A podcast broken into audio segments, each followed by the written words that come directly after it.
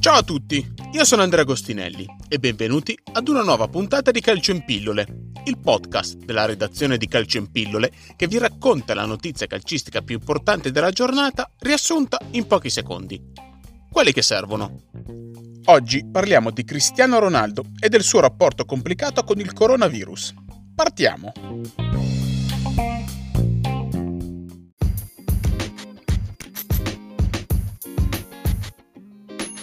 Nella giornata di ieri, Cristiano Ronaldo ha pubblicato un commento sulla propria pagina Instagram in cui affermava che il tampone per il coronavirus è una cazzata. Il commento, successivamente cancellato, è apparso sotto una foto che lui stesso aveva pubblicato 5 minuti prima in cui affermava di sentirsi bene.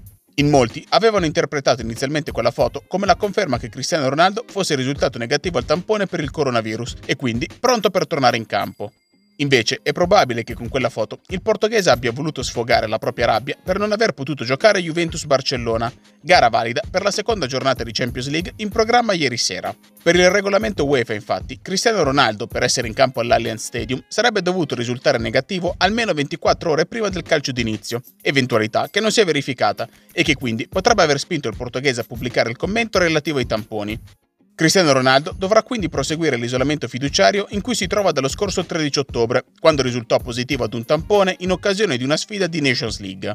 Al momento della positività, Ronaldo si trovava a Lisbona, ma successivamente è rientrato in Italia con volo sanitario autorizzato per svolgere il resto della quarantena a Torino. Ad oggi Cristiano Ronaldo ha saltato 4 partite della Juventus e al momento non è sicuro che possa essere in campo domenica alle 15 contro lo Spezia. Ad ogni modo, dato che i 10 giorni di quarantena previsti dal DPCM del 13 ottobre sono già trascorsi, per essere in campo Ronaldo basterà un doppio tampone negativo nelle ore precedenti alla partita. Inoltre, Cristiano Ronaldo è ancora sotto indagine da parte della Procura federale della FIGC e della Procura di Torino, con l'accusa di aver abbandonato la bolla creata dalla Juventus il 3 ottobre presso il proprio centro tecnico in seguito alla positività di due componenti dello staff. Se condannato, Ronaldo sarà punito con una multa.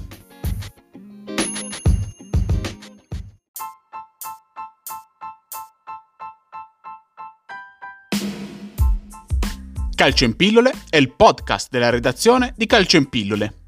Seguiteci sui social oppure sul nostro sito calcioinpillole.com per tutti gli aggiornamenti su questa e altre notizie dal mondo del calcio.